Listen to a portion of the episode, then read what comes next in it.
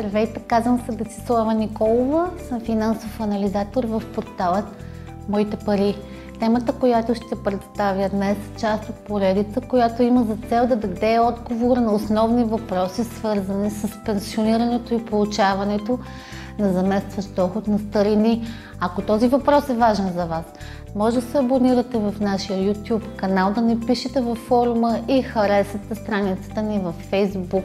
Очакваме и вашите предложения за теми. Темата свързана с моментът, в който ще получаваме заместващ доход на старини, е болезнена за много от нас.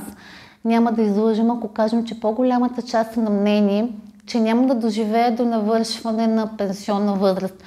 По данни на наше проучване, 74% отговарят, че не са изчислявали каква би била средната пенсия, която ще получават. Причината за това са, че гарантираният доход от държавата няма да е достатъчен, както и липсата на конкретни финансови познания. 8% пък споделят, че няма нужда от калкулация, тъй като няма да достигне до пенсионна възраст.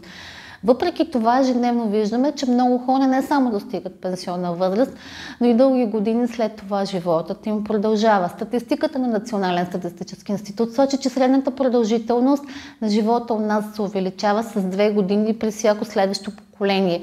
Жените живеят по-дълго от мъжете, достигайки 77 години, а мъжете 74.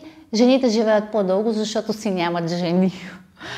Шегата на страна ще ви направи впечатление, че ние от моите пари често говорим за планиране на лични финанси с цел осигуряване на средства за достойни старини. Това е така, защото колкото по-рано се замислим за това и предприемам необходимите действия, толкова по-безболезнено ще бъде в последствие за нас.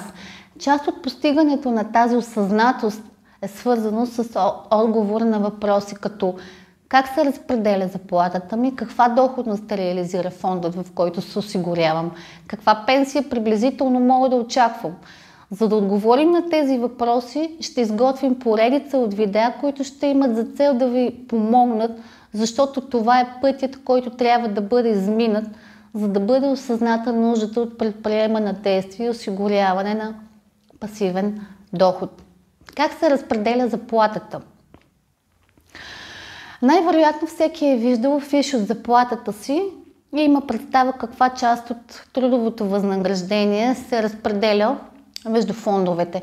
При осигурените лица, родени преди 59 година, цялата част от осигурителните вноски, 24,7%, се разпределя между работодателя и служителят само в фондовете за държавно и обществено осигуряване. При лицата осигурени след 59-та обаче част от тези суми отива в универсален пенсионен фонд. Размерът на осигурителна вноска към фондовете за допълнително задължително доброволно пенсионно осигуряване е в размер на 5%, като идеята беше тази част да нараства през годините, нещо, което не се случи до момента.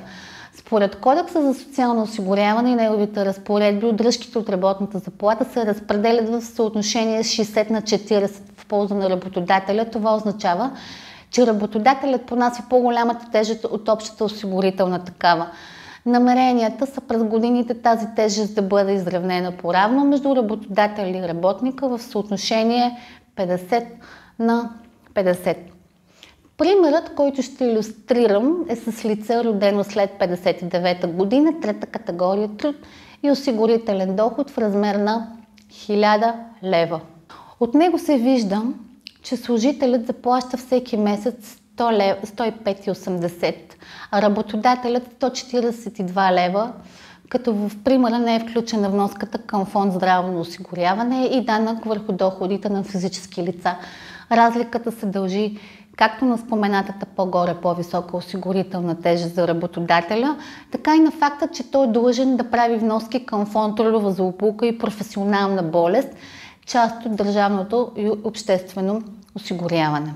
Това, което ще ви направи всъщност впечатление а, в този пример е, че общият разход към фондовете за държавно и обществено осигуряване това, което плаща работникът и служителят е в размер на 193 лева и значително надвишава общият разход към универсалния пенсионен фонд в размер на 50 лева, а именно той има за цел и трябва да осигури допълнителен доход към пенсията, получавана от държавата. Поне такава беше идеята, когато се въведаха. В следващия епизод ще отговорим на въпроса какъв ще е размерът на пенсията, която мога да очаквам, от какво зависи тя.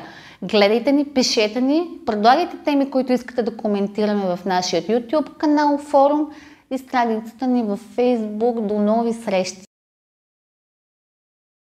Ако нашето предаване ви допадна, харесайте ни, последвайте ни, споделете ни, абонирайте се, коментирайте, препоръчайте ни, удумайте ни. Ако нещо много ви вълнува, пишете ни. Ще се видим следващата седмица.